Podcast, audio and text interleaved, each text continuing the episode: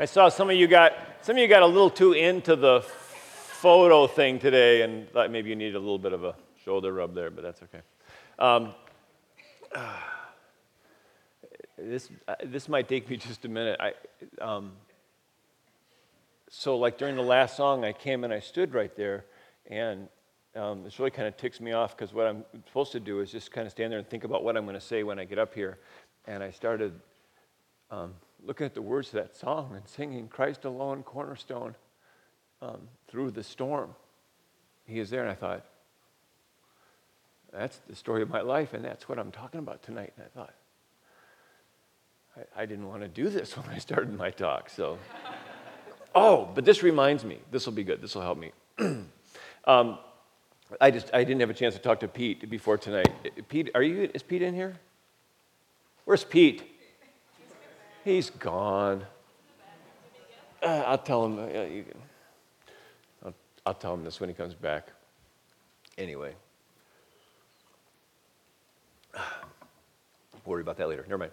Um, because tonight we're going to pick up a little bit where we left off this morning. This morning we talked about just the, where brokenness entered the human experience and what that's meant to us individually, what that's often meant corporately. And tonight, what I want to do is talk about what do we do then um, because all of us have, have experienced life and experienced the brokenness in life and the pain. And what do we do when life doesn't go uh, the way you'd hoped or planned?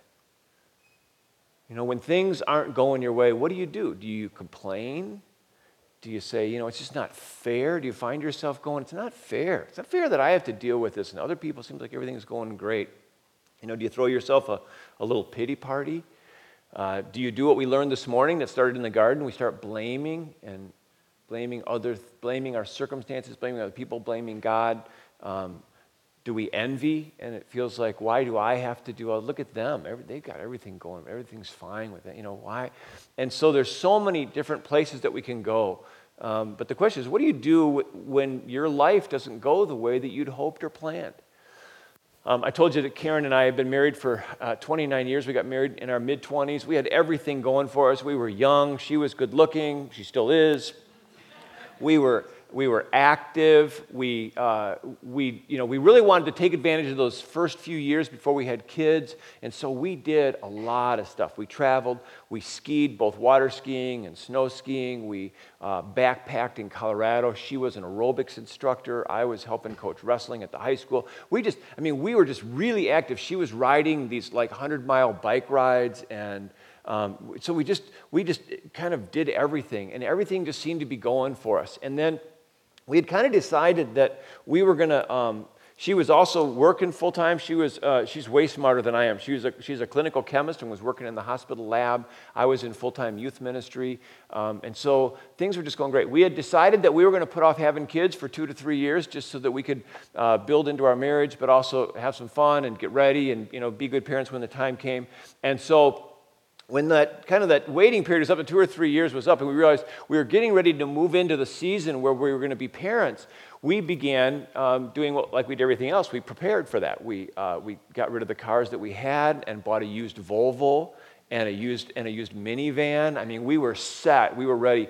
We even had it picked out. Karen has an april birthday and she loved growing up and having an april birthday. So we decided we were going to have our first child in april okay And so don't get ahead of me on this one, okay? Some of you are already going, wait. So we planned, we did the, we did the backwards math thing, right? Okay? And so we planned, and then um, the first month after we tried to get pregnant, we found out that we weren't pregnant. And and you know, we thought, well, that's no big deal, you know, because I mean, maybe we'll get pregnant the next month, and it'll be a late April or maybe an early May. But that's fine. We're fine. We're fine with that. That's okay. We're okay. Uh, it's not a big deal. And uh, and so uh, the second month that we tried to get pregnant, we didn't get pregnant. And, and then we were like, well, okay, no, no, there's a, we'll, we'll keep a good attitude here. Glad we started early. Glad we didn't wait till like later in life to start because we're, this may take a while. And then, the, we, but we thought the third month, this is it. You know, third time's the charm kind of a thing. And then um, we, and what we didn't realize is that we were beginning a 12 year process of going through uh, infertility and all of the pain and agony and disappointment that comes with that, and being poked and prodded and uh, each of us having different surgical techniques done and stuff done and procedures and we found out that there was complications with both of us and it was just and it was just heart-wrenching for us. And and, and just this huge disappointment because we, did, we never saw that one coming and we both had this huge longing to be parents and, um, and it was just really hard and thinking you know why us god and what you know, and, and we're, a, we're in our late 20s, and all of our friends were having kids, and, and they were laughing because the times they got pregnant, they weren't even trying to get pregnant. And this one, you know, we're naming this one oops, and, you know, that kind of stuff. And, you know, and that was, and we were generally thrilled for them. We really were. But yet, it was so hard to see that because of the longing in us. There really wasn't a sense of going, you know, it's not fair that they get to have kids, or we weren't. But but some of you have been there and you know how agonizing that is. And, um, and then everybody's saying to us, you know, because you don't go around and tell that story to everybody. So, you know, you're at family functions. You're like, well, so when are you guys going to have kids? And, you know, and, and people ask, people saying really insensitive things and things that they didn't realize how much that hurt us to the core because we're already dying. And then people would just make these little comments that just would feel like a dagger and salt in the wound kind of a thing. And, um, you know, and people saying, oh, so you're just, you know, kind of like we were dinks. We were double income, no kids. And so we were just kind of prolonging having kids so we could enjoy the fruits of, you know, a, you know all of our travel and that kind of stuff. And we're like, no. Um, but I remember it just being really, really hard. I remember it got to the point where because all of our friends were having kids and Karen would get invited to baby showers, at times it just got too painful for her to even go to somebody else's baby shower. It wasn't that she wasn't genuinely happy for them. It, it was just such a deep wound um, that was so hard. I, I remember a few Mother's Days that we skipped church because to go to one more place where everybody is just celebrating mothers and new mothers, and here's roses and here's flowers, and every, and it would just be one more reminder of the longing that Karen had to be a mom that wasn't being realized. And, you know, and then to go and, and worship. And it was just, it was just so hard uh, for, to, to do that. And some of you have been there. And so at that, going through that phase of our lives, there were really two questions that that raised for us. One was this where was God in all of this? And the second is what are we supposed to do when things are like that? And it's the same two questions that I posed for us tonight. When things don't go the way that we had planned or hoped or dreamed, first of all, where is God in all of that? And the second is, what are we as believers supposed to do with that?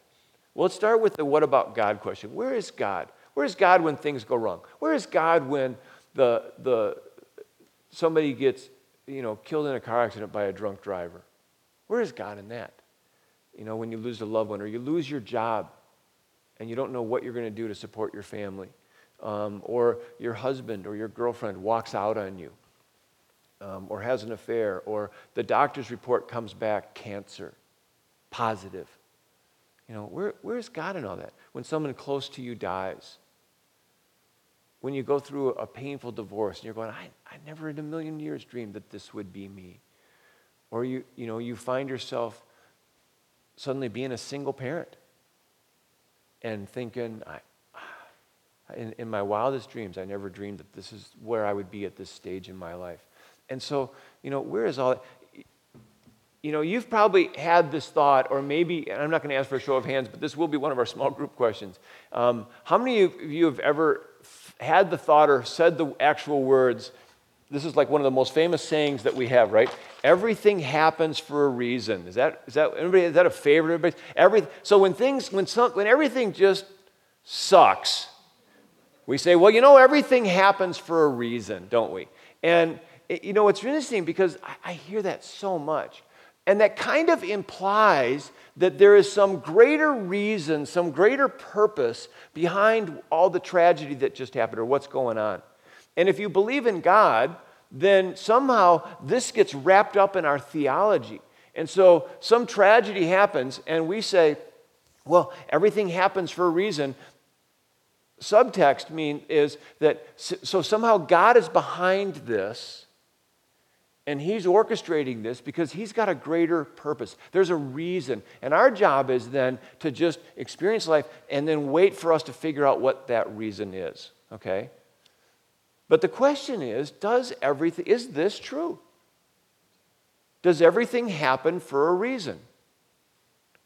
Does God orchestrate the drunk driving accident so that he can somehow bring about some greater purpose?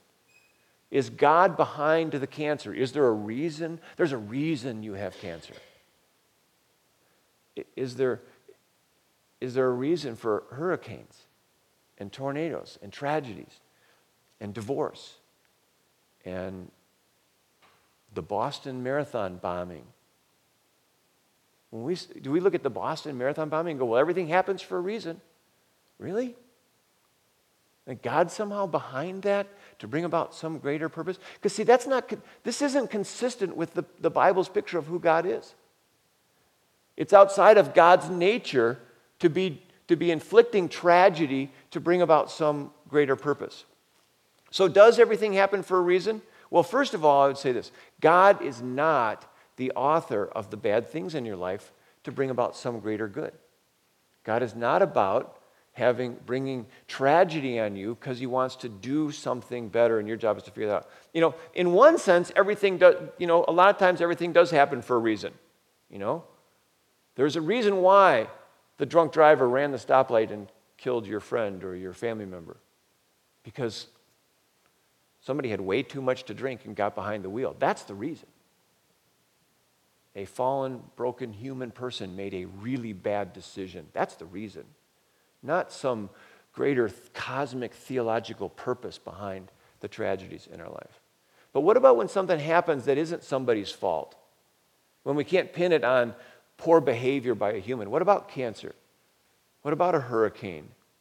I remember when Hurricane Katrina hit the coast and was so devastating. Our church was involved in some of the relief for that. And I remember Grayson, my youngest son, uh, in the car one time saying, Dad, why did God make hurricanes? I thought, what a great question. And so we got to talk about, um, you know, I don't, I don't know that God did make hurricanes. It certainly wasn't God's idea to say, I'm going to bring Hurricane Katrina and just decimate the Gulf Coast. Because that seems, that's, what I read in the scriptures, that's outside of God's nature.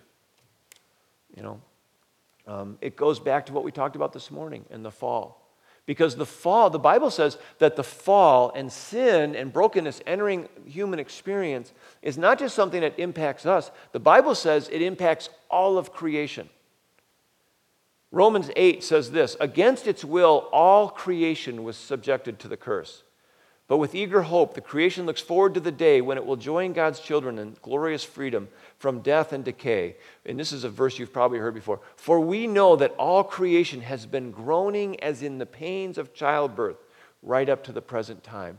The Bible says that in the fall, when sin entered the picture, everything about our creation, everything about the world and the people and the plants and animals and the weather in it got messed up. The world that you and I experience is not the world that God created. It's a world that is um, upended by sin and brokenness and darkness. And um, I'm trying to decide if I'm going to say this or not because it's not in my notes. But when, I just remember when, in the 70s, there was a bumper sticker that said, shit happens. You remember that? That's actually really good theology. Because that says we live in a fallen, broken world where shit happens. And you and I are left holding it, go, what do we do with this now? Because I believe in a loving, merciful God and graceful God. And um, Jesus even says that. He doesn't use those words, but he says, In this world, you will have trouble. Write, write this down. Period. In this world, you will have trouble. But take heart, I've overcome the world. There is hope. But in this lifetime, in this world, life will not be the way we would hope or dream that it would be. And frankly, it's not the way that God had intended it. Um, and so, because of the fall, we live in a world where bad stuff happens, where life doesn't go the way that we had hoped or planned. And so, what's God's perspective on that? He's not behind it God's not the one causing it. In fact, um, the other reason, if you want to say everything happens for a reason, Jesus' explanation is three times in the Gospel of John, Jesus calls Satan, God's enemy, the prince of this world. So that old, did you grow up singing that song when we were, the little kid song when we grew up, This is my, this is my Father's world. Cute song, bad theology. Because it's not God's world anymore. Jesus says that the prince of this world is God's enemy. He is, he is more in control of the day to day what happens in this world than God is. Doesn't, but there's hope because God chooses to intervene. Um, and so, what's God's perspective when He looks at the creation the way you and I experience it now? He weeps. He's not a, an angry, vengeful God who sits in heaven and inflicts bad stuff on us to punish us or to teach us a lesson or to grow us up. He's a God who looks at His creation and weeps and says it wasn't supposed to be like this. I, I find myself doing a lot of funerals these days, and funerals of 23 year old drug overdoses and things like that. And, and sit and, and look at parents weeping. And, and, and, and all I can say is, God weeps too.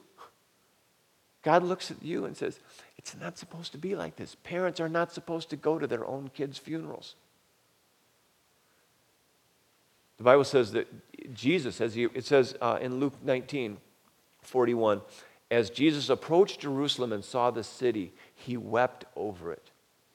As he was walking towards Jerusalem, he's up on a hill and he looks down and sees the city, knowing what has happened in the city that he loves, knowing what's happened in Jerusalem, what's, where people have gone and what life has become like, he just stopped and he just wept.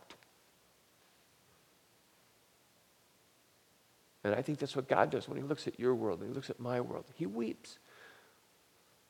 The heart of a loving father who says it wasn't supposed to be like this.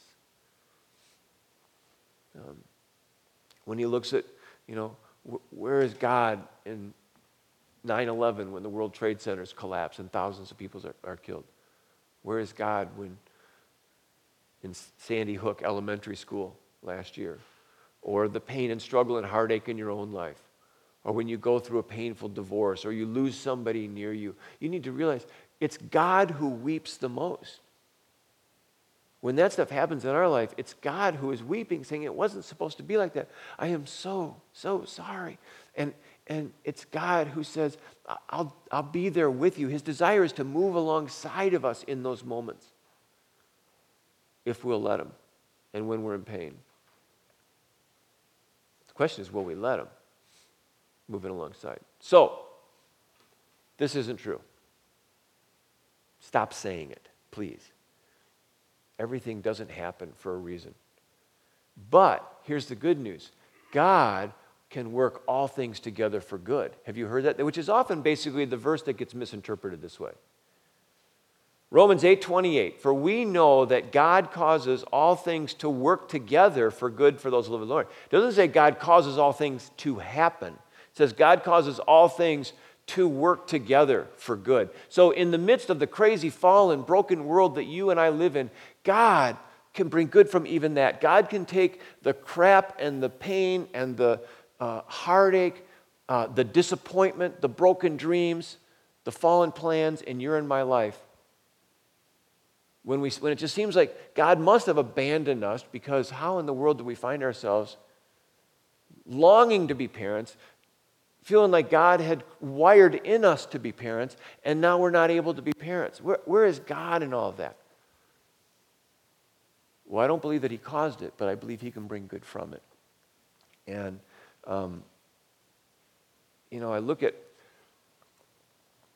as we went through that process for several years, um, and then, you know, and, and then people talking to us about adoption way before we were ready to hear about adoption that just felt like throwing in the towel for some reason.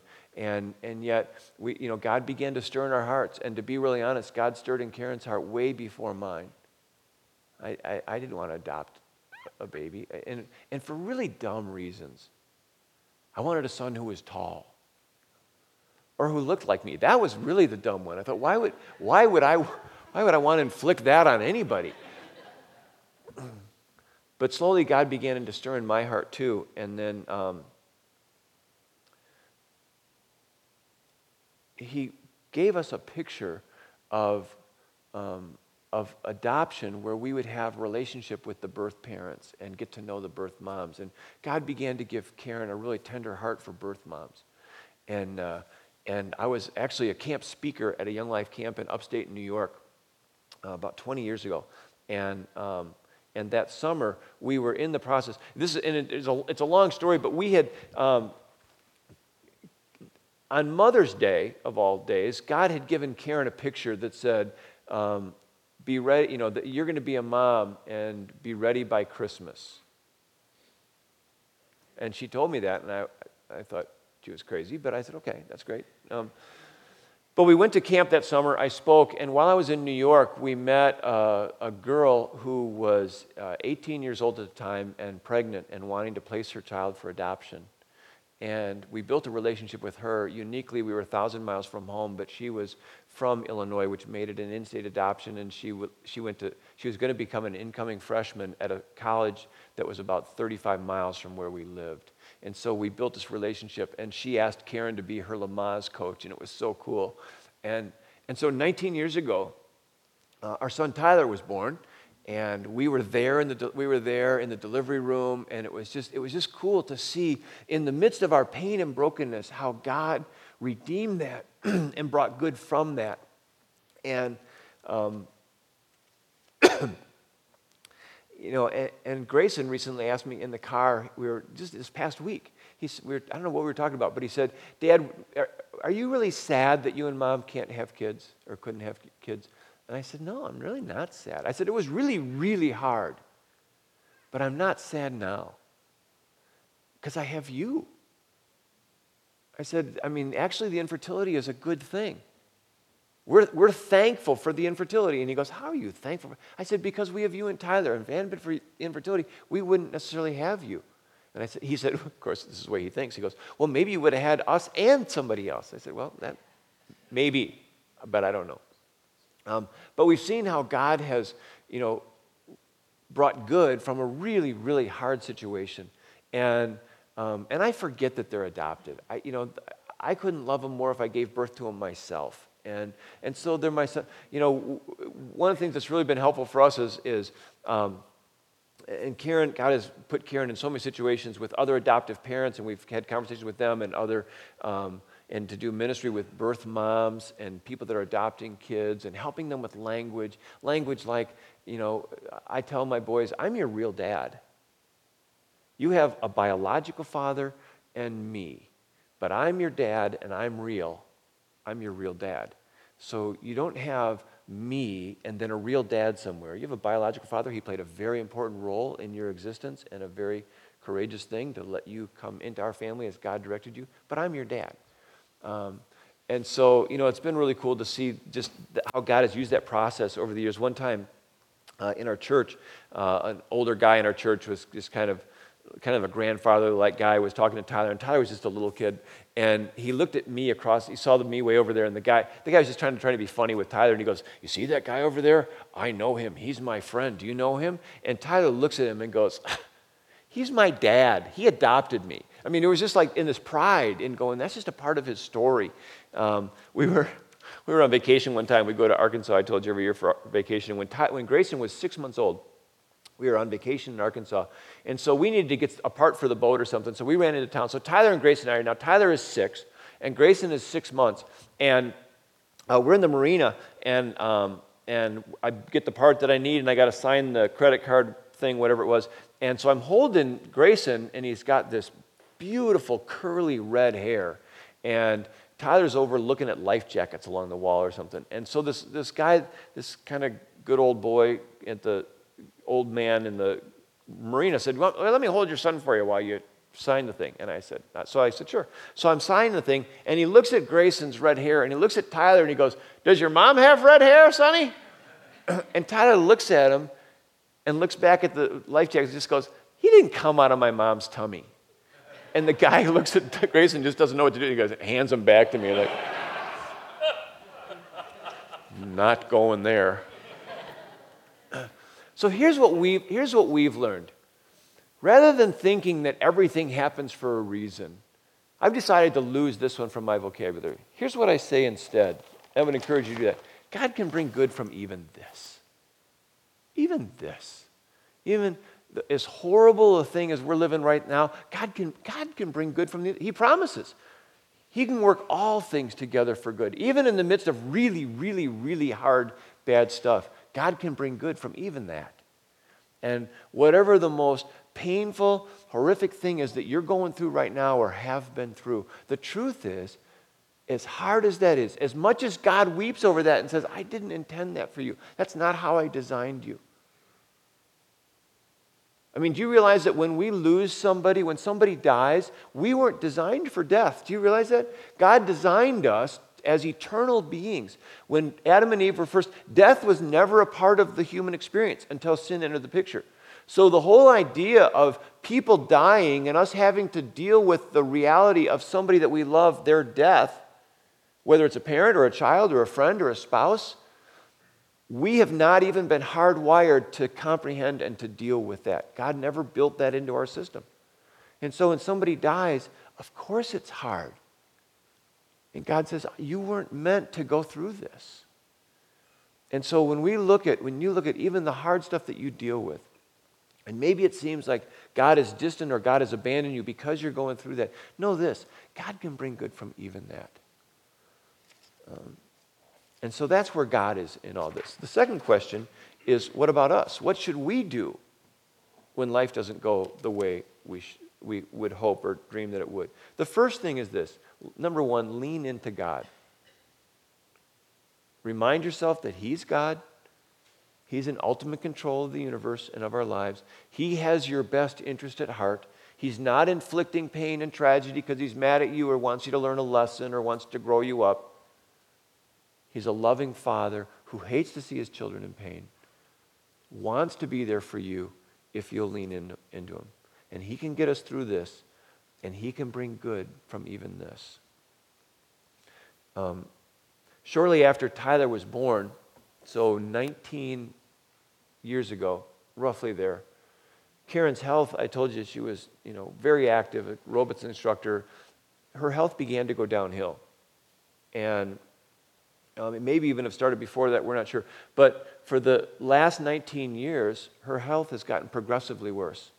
And to the point where these last few years, it's been really bad and really hard for us as a family. Um, and I have her permission to share this because she wouldn't necessarily want me to be talking a lot about it. But, and I don't want to go into a lot of details.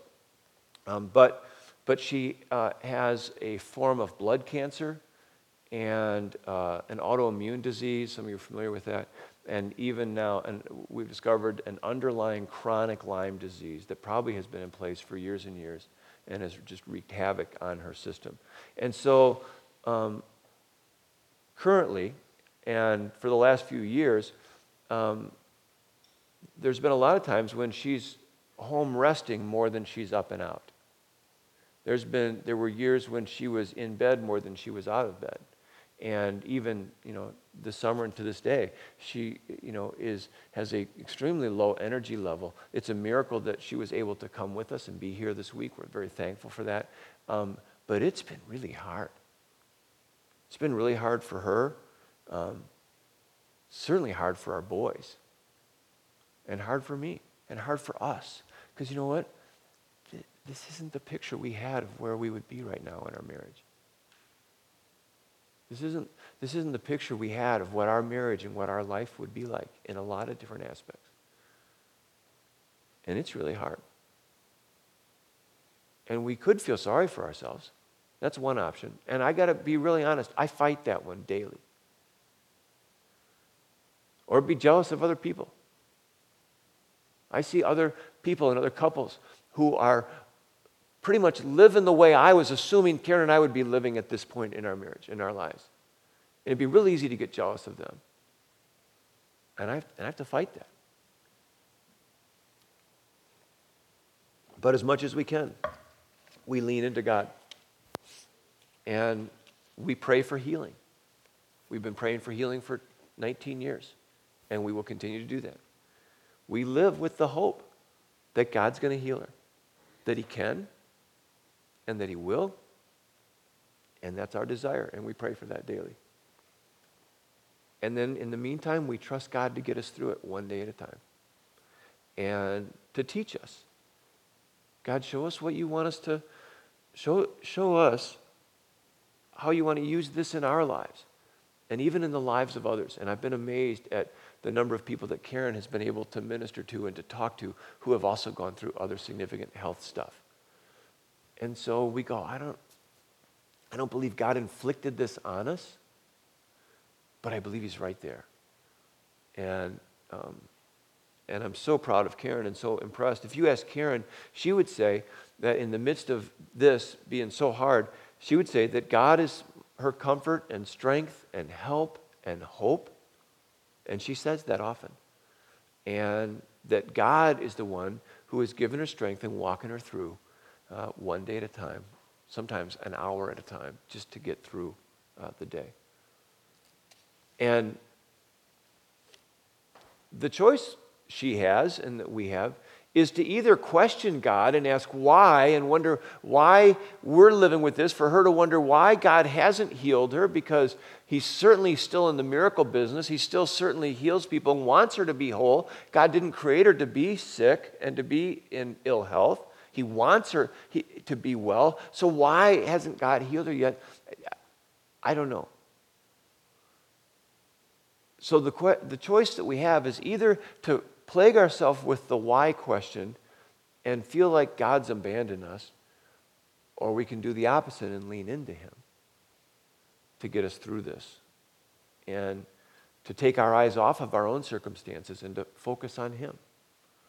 Um, and one of the things that's been, you know, really interesting with Karen is, you know, of course, I tell you this now that we've got the next three days. She, Karen has said to me, I don't, I don't want everybody coming up to me always asking me how I'm feeling.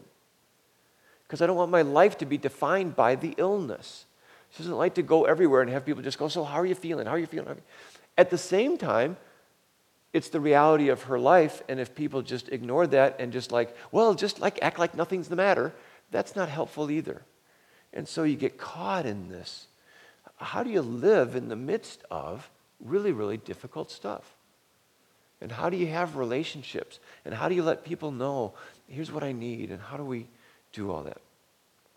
The second thing, so the first thing that we need to do in times like that is lean into God. The second is to lean into others. God's created us to do life in the context of community.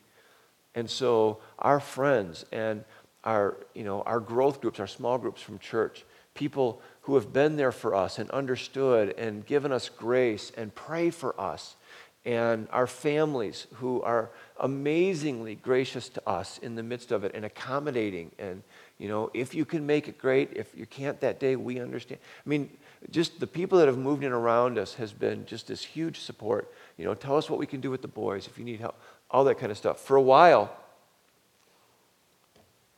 we since now have discovered that there's a, a whole bunch of foods that, um, that Karen and Grayson are uh, very, very sensitive to, allergic to. So we have, we have now have kind of narrowed it to this very restricted food diet, and a lot. Some of you know what that's like if you have celiac or other things like that, and you know how sometimes how frustrating that is to feel like everybody else gets to eat whatever they want, and I, you know, here I am with my bird seed, and that's it.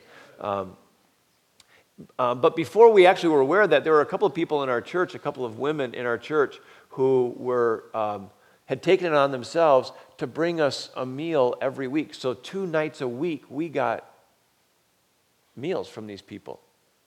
And it was great. And then one time at church, I had told this, kind of told this story, and I had a guy that I knew um, from the marriage ministry there, and he walked up to me afterwards and went, What am I thinking? I own a restaurant. I got all kinds of food. I don't have time to cook for you because I've got a restaurant. But he gave us like this, he gave us a gift card to his restaurant, and it's like with an unlimited amount on it. And he said, You just come in whenever you want and just get food and get carry out. So for like a couple of years, we were getting carry out a couple times a week. I mean, it was, and I, you know, I had, it's not an issue anymore, but I had decided that when God healed Karen, those were going to be the last three people I told, but that was going to be all no good.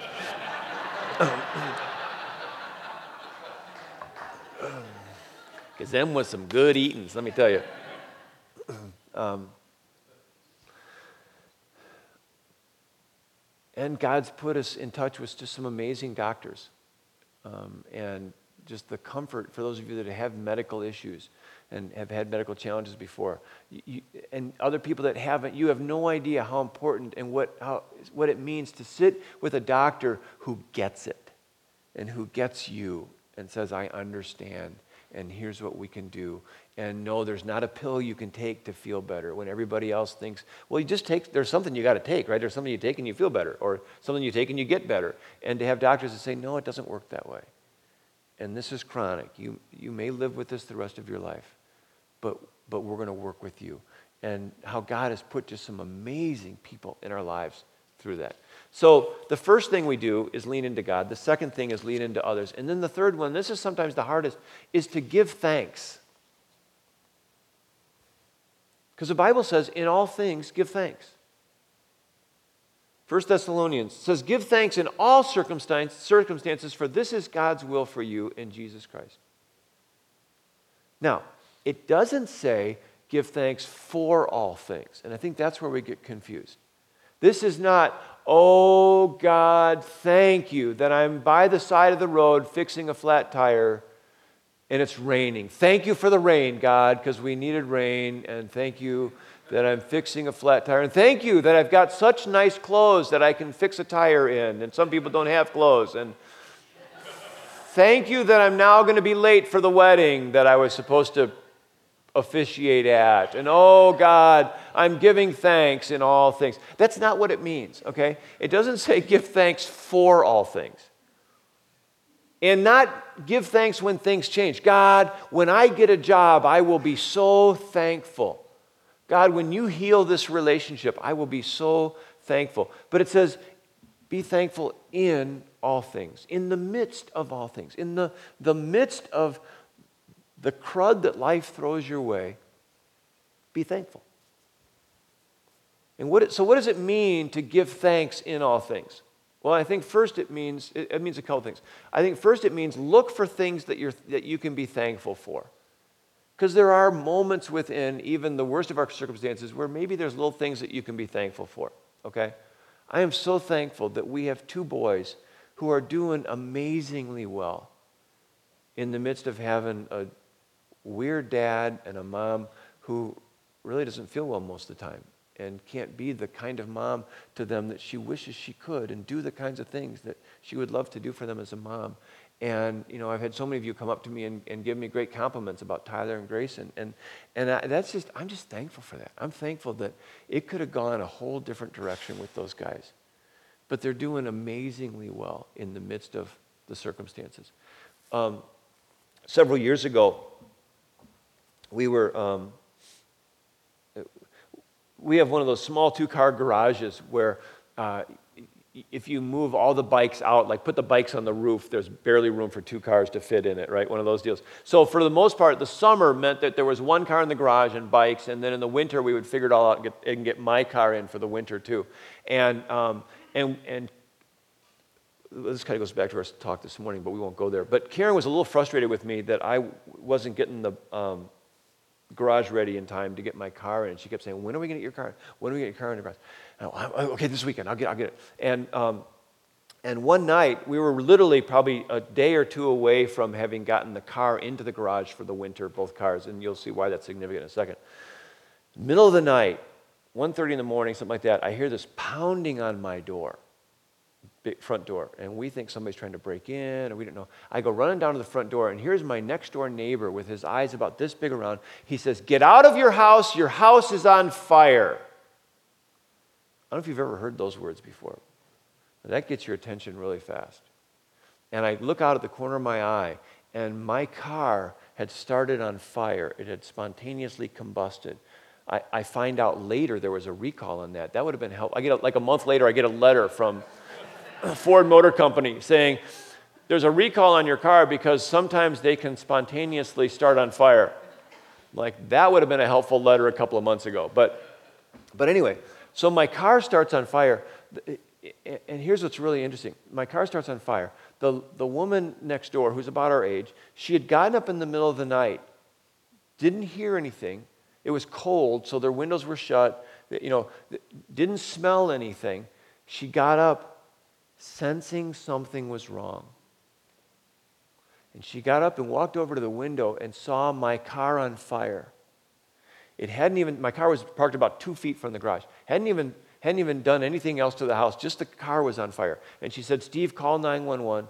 Or no, Steve, go get the Smiths out of their house. I'm calling 911, their house, their car's on fire. And while she was talking to the fire department, 911, the fire spread from my car to the garage that quickly. And then the flames were about 30 feet in the air. And, um, and then Steve came over and got us out of the house. The fire went through the door of our garage, started Karen's car on fire, started the entire garage on fire. Then it, but it went up the outside of the garage and into the vents in the attic above the garage where we had all kinds of stuff stored. And then this was not code at the time that our house was built. There was no firewall between our garage attic and the main attic of the house. And so it was spreading towards the main part of the house. And um, and my boys were sharing a bedroom at the time right on the other side of that attic. And had she not gotten up that night, and Karen and I were sleeping in a different part of the house, it probably would have at least killed our boys and probably destroyed the whole house and maybe killed us all. But she got up and, um, and they got us out of the house. And the fire department came and put it out. And, um, and we, I mean, we had just finished, we were in the process of remodeling our, making a master bedroom. And we, were, we had just finished a major remodel of our kitchen. I mean, major. And walls out, down to the bare studs, new floor, new hardwood floor, new cabinets, all that kind of stuff. And we had just finished that. You know, Karen's dream kitchen, it was so exciting. And the door, the fire made it all the way to the door that separated the kitchen from the garage, and it singed the outside of the door and stop there. And and, um, and I was just so impressed with Karen. Karen was never bitter. It was a pain in the butt. Um, but, but just even in those moments, to go, okay, there's so much that we can be thankful for. You know, that Susan woke up, that our boys were fine, lost a bunch of stuff in our attic, but frankly, it needed to be cleaned out anyway.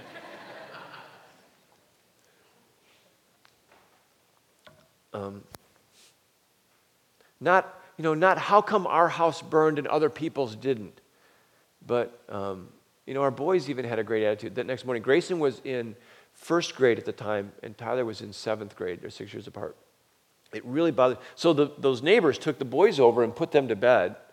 Um, and then I got up, Karen and I stayed up pretty much all night. And then I went over and got them, took them some clothes, and then took them to school. We were actually able to stay in our house, which was amazing. And then we had the, those huge fans in the house that you can't even hear each other talk for like three weeks. Um, but I took the boys to school. Tyler really bothered. Grayson got to school and uh, went up to his first grade teacher and said, We had a fire at our house last night. And she's thinking, okay, like they would fire in a fireplace or something. And then she said, I got close and realized he smelled like smoke. And she said, You like had a real fire? He goes, Yeah. So, of course, every first grade teacher, you know, this is an object lesson, right? So, and something to do with the kids. So she had Grayson stand up there, and every kid got to come up and smell Grayson. so he stood in the front of the room and went, Smell me!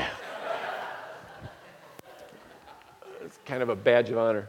So, but people surrounded, we had, we had a, a friend who was leaving um, the next day for a week's vacation. And she literally drove her Lexus SUV into our driveway that next morning, handed Karen the keys, and said, I'm not even going to ask if you need it. We're going to be gone a week. It's yours. And then when she got back, uh, another couple of friends of ours that, you know, great, godly people who are, have done really well in life and have summer cars that, in addition to the regular cars. they brought us their summer cars because they didn't need them. Um, and so for several months, Karen was driving a teal Porsche Targa, and I was driving a powder blue Lexus Coupe. It was, it was really cool. and you know, I mean, we would we would even joke about this the little stuff that we were thank. I mean, we're so thankful for people like that. We're thankful because um, we really needed a new garage door. Ours was just in bad shape and we couldn't afford a new garage door, and we got a new garage door out of this thing. It was really cool. Um, did you build a bigger garage? We did, no, we did not build a bigger garage. Fortunately, we were able to just kind of stay. I mean, the fire was really contained to the garage, and um, we had some smoke and water damage, but we were, I mean, it could have been so much worse. But so part of being thankful is being thankful. What, what can you be thankful for in the midst of this stuff? Um, so look for things to be thankful for. The other thing is just choose to have a thankful heart in the midst of the pain and circumstances that life throws, at, throws your way. I think when God calls us to be thankful in all things, it means that we just have a heart of gratefulness, a heart of thankfulness. Not based on our circumstances, but just based on the goodness of God and His provision in our life. And the fact that we wake, woke up this morning, we have breath and we have life. And, um, and life is good. And so base our thankfulness not on our circumstances, but on God's goodness. And um, even, when, even when it seems like we have nothing to be thankful for. Um, w- tell you the other adoption story. When, when Tyler was uh, six years old, um, we got a call from some friends of ours in Little Rock who were doing uh, youth ministry down there, and they had a girl at their church that they were working with who was uh, pregnant and looking to adopt her child out and, um, and wanted to know if we were interested, and we said, yes, we'd love to. So we, we uh, met, flew down and met her, um, got to know her and her family, and um, she chose us to be the parents of uh, her child. And so we went through kind of different, but some similarities. Um, and so that summer, uh, she was due um, and we were getting ready to go, uh, go down there. Arkansas is one of those states with, uh, where we had to stay in the state of Arkansas for like 10 days um, before the papers could be legally signed and leave um, and take the baby across state lines. But our friends, um, their parents, who, he's the senior pastor at that church, they were friends of ours as well. They invited us to come just live at their house. And so when it came time for the baby, uh, Tyler and Karen and I packed up our car and we drove to Little Rock. Uh, the baby was born, everything was good, it was healthy.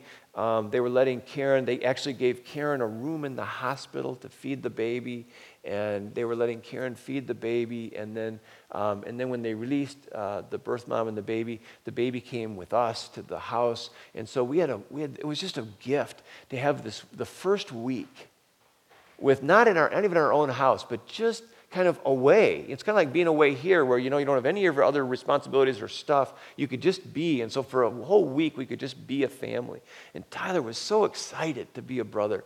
And but we had to stay there for a while um, because of the adoption thing. Well, we realized that the baby had come early. Tyler was in, oh, he was in preschool at the time, and and those of you know Tyler's a little outgoing. He had been chosen to be the ringmaster of the uh, preschool circus at the end of the year. And, uh, and, but we were going to be in Arkansas during the final preschool circus at the school. And they were left without a ringmaster, which I felt bad about, but you know, what are you going to do? But at one point during the week, everything was going so well. And we were visiting the birth mom, and she was coming over, and we, were, we had a good relationship with her. And everything was going so well. I said to Karen, why don't, what if I took Tyler and drove back to Illinois. It's like a 10 hour drive. What if I drove back to, I guess it's more than that, but what if I drove back with, with Tyler? We did the preschool circus thing, and then Tyler and I will come back down, and then all four of us will drive back home together. And she said, I think that's a great idea. So Tyler and I did that. So Tyler and I drove from Little Rock to Rockford um, and uh, drove all the way up. We had been home, I think, uh, we were only going to be home for like th- three days, two days, two and a half days. We had been home a day, and that night I got a, I got a voicemail from Karen, um, frantic, that said everything had gone south. And the birth mom had changed her mind, which she had the right to do in Arkansas in that first 10 days, and she was going to take the baby back. And um, it was the hardest thing we've ever gone through. Because we had that baby in our family. And, um, and he was ours. And Tyler had a little brother. And I don't know what it's like to lose a child. I, I, I can't sit here and say, I know what it's like to have a child die. I don't know. But I know that that's what it felt like to us to have a one week old baby die.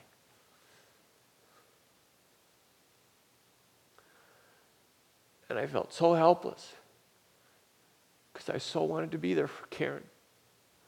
I'm stuck in Rockford and she's in Little Rock. And I had to endure the preschool circus the next morning. but I didn't want to tell Tyler yet.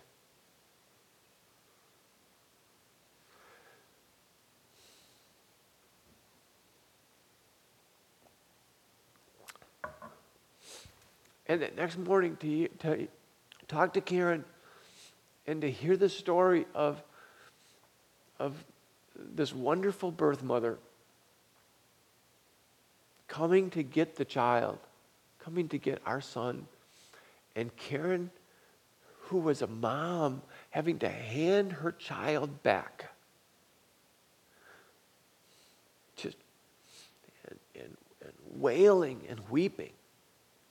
And I wasn't there for her for that. And that just, it still bothers me. And yet to know that she was in that much pain and, uh, and to go through that. And it's like, oh, if, if ever you go, God, why? Why did, you, why did you bring us this far to only have this happen? And, um,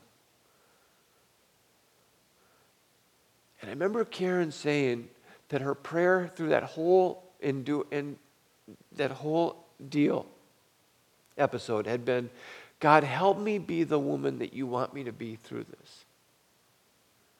I don't know that I would have had the strength to pray that prayer. But Karen said, God, I, I, I don't know how to get through this, but help me be the kind of woman you want me to be through this. And Julie, this, this amazing woman who we were staying with, who is, you know, just if you look women in ministry, she's like right up there with the saints. She said to Karen, and she told me this later. She said, Karen taught me how to be sad without being bitter. Because I saw Karen just be openly sad, but never bitter. And I remember that night after the preschool circus, calling Tyler in, and he was six, five at the time, I think, and having him sit on my lap and saying, I have, I have some really hard news. And I said, I know that you were really looking forward to being a big brother, and you're a really good brother. And I've watched you, and I wanted you to be a big brother. But here's what's happened Molly's decided that she's supposed to be his mom. And, and, and Tyler's like, no, no, somebody's got to talk her out of it. And, and then it was like, why, Dad? Why would God allow this? And here's what I said my great seminary theology. I don't know. I don't know, bud. I don't know. But I know this. I know that God will get us through this. And, we're and, and he gave Molly the choice. That's the way it is. And we're going to honor her choice. And we're going to pray for her to be a great mom. And somehow God will get us through this, as hard as it is. That was like 14 years ago, and I, it's still, you can, it's just, it's the hardest thing I've ever gone through. And what does it mean in the midst of that to have a thankful heart? Say, I'm just going to. And you know what? At that point, there's nothing, there was nothing in that story that I could point to go, I'm thankful for that and that and that and that. It was simply a choice. Tyler, that's what I said to him. We're going to we're going to have a thankful heart. What do we have to be thankful for, Dad? I don't know. But we're, we're going to choose thankfulness. And, I, and friends, I think that's the I think that's the key. I think that's what the Bible is saying. In all things, give thanks. Even when there seems like there's nothing in your life to be thankful for, choose a thankful heart. Remember, God is not the author of the bad things that happen in your life. In fact, the Bible says He's able to bring good even from the worst of our circumstances. So when life doesn't go the way you'd hoped, or go the way you'd planned or go the way you'd wished, lean into God. Trust Him. He'll get you through it. Lean into others. Let God's people surround you and carry you when you don't have the strength to carry yourself. And in all things, give thanks. even when there seems to be nothing to be thankful for, choose to have a thankful heart. Let me close with the words from Psalm 46, and then, uh, Pete, I'll let you send us to small groups. God is our refuge and strength, and ever present help in trouble. That's what we just talked about. Therefore, we will not fear. Though the earth give way and the mountains fall into the heart of the sea, though its waters roar and foam and the mountains quake with their surging, there is a river whose streams make glad the city of God, the holy place where the Most High dwells. God is within her, she will not fall. God will help her at the break of day. Be still and know that I am God. I will be exalted among the nations, I will be exalted in the earth. The Lord Almighty is with us. The God of Jacob is our fortress.